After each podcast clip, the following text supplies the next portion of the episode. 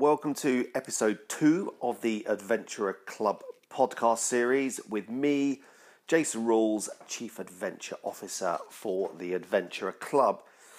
So, today I'd like to talk about the importance of planning. So, planning for your adventures, planning for a successful adventure, planning for a safe and fun adventure. So, if we think about day to day life, let's just say we're going to go shopping. Now, what we do is we work out which shop we want to go to. Perhaps actually it's the best prices. We work out our shopping list. We have seen the weather, so actually we know that uh, perhaps it's going to be raining or it's going to be really hot. So, what we do is we plan accordingly. We write a list we take an umbrella if it's raining.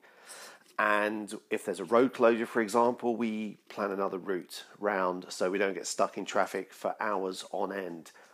We plan correctly, and that is exactly the same in the world of adventure. Let's just say, for example, uh, we want to have a crack at uh, a summit attempt on Snowdon.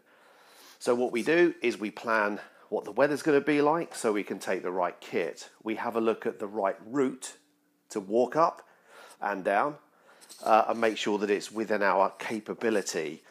Because we've checked the route, we know how much time we're going to be out on the mountain for, so we know how much food and water that we have to take.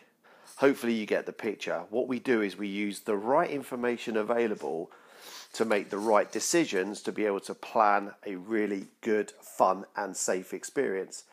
If we have any medical conditions, what we do is we make sure that we've got the right uh, medication with us, and what we've done is we have planned correctly and accordingly.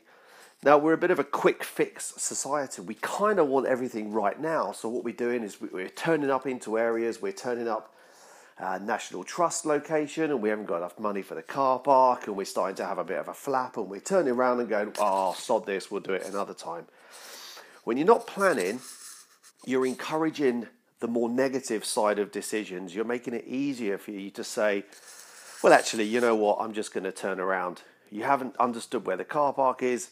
You get lost, so you turn around. You turn up and it's raining and you haven't got a waterproof jacket, so you turn around actually, when I think about uh, adventure as a percentage of time, 60 to 70% of my time is spent in the planning stage. You know what? It's fantastic fun as well when you get the maps out or you start looking, you get on the internet, go and meet up with some mates for a beer or a coffee, and then you start to plan the adventure.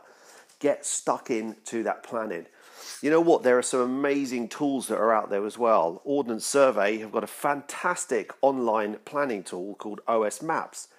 You can go on there, you can plan your adventure, you know how much time you're going to be out on the foot. There's plenty of routes for you to choose from, you know, biking, walking, all sorts of wonderful things. And you know what? Really importantly, let's just say you do turn up for your adventure and the weather's absolutely foul. There's been some change in weather conditions you don't necessarily have to do that thing. Go onto OS Maps and find something else to do. Make good decisions. But it all starts in that planning stage. Get on the internet, call up your friends, get onto a Facebook group, start to plan, start to get excited at this stage as well, and plan for success, plan for fun, plan for safety, and you will have a much better experience while you're out there. I categorically promise you. Plan for safety, plan for fun, plan for success, and you will improve your experience when you get outside, when you go out there and have fun, and you will have a much better time with it. I absolutely promise you.